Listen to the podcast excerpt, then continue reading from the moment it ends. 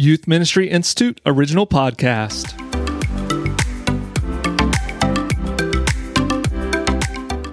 Welcome to the Making Sense of Ministry podcast, the podcast designed to help you lead well in your ministry, transform lives, and impact generations. I'm Brian Lawson here with another five minute mentoring episode. So, you've collected all the paperwork you need.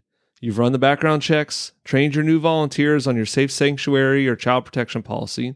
You then introduce them to the young people and leaders in the ministry area you serve. You've onboarded them, given them the tools, and now you can just sit back and coast. No need to worry about that volunteer or that role again, right? Wrong. That volunteer who just joined your ministry still needs you to lead them, support them, and guide them toward becoming a long term successful volunteer. Sure, it might be nice if you could just get them started and then move on to something else, but that's just not what's best for them and in truth, it's just not what's best for you.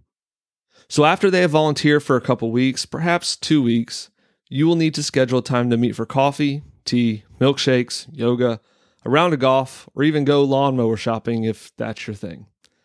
During your time together, you want to ask questions and listen. And you have three primary areas that you want to ask about. The first is about their experience thus far. So maybe you start out with So tell me, how was volunteering your first two weeks different than what you expected it to be? Or what surprised you? What is something you've learned about the young people? Your goal in this first portion is to understand the experience they are having. You want to hear about the joys and notice the potential struggles that they are going to face. This point in the conversation is an excellent place for you to show support and that you are there for them as they walk this new road. The second area you are asking about is the ministry as a whole. This time together is a fantastic opportunity for you to gain new insight into the ministry. Often we are so close to the ministry that we have blind spots. A new volunteer has fresh eyes and they can see things that you may easily be overlooking. So you remind them about the mission and ask them how you see that, how they've seen that in their first two weeks. For instance, you might say something like, Our mission is to reach, grow, and serve so that young people grow in their relationship with Jesus. Have you seen us reaching, growing, or serving these first two weeks? Maybe they can give you an answer, or maybe not, but at least give them a space in case they've observed something that you haven't. Next, move on to asking them about volunteers. How has interacting with other volunteers been?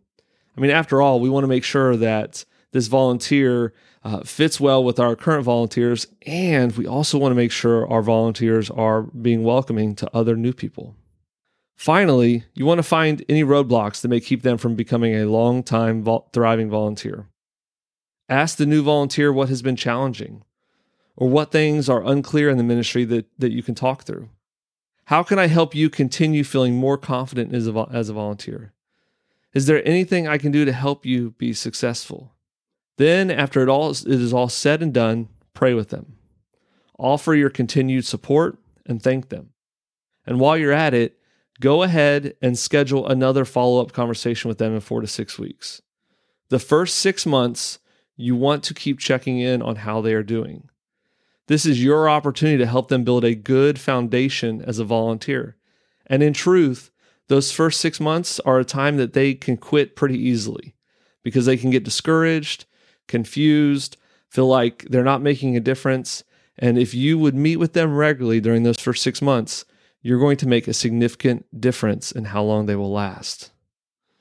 So, friends, that's all I have for you today. I hope that this has been helpful. If it is, I hope that you'll share it with your friends, uh, share it in your ministry groups, uh, leave a rating and review. And now go schedule that meeting with your new volunteer. Hear about their experience, learn about your ministry from them, find out what is challenging to them, and set them on a course to becoming a long tenured volunteer in your ministry. Until next time, friends, I hope we've helped you make sense of this thing we call ministry. To learn more how we might guide you towards success in youth or children's ministries, head over to yminstitute.com.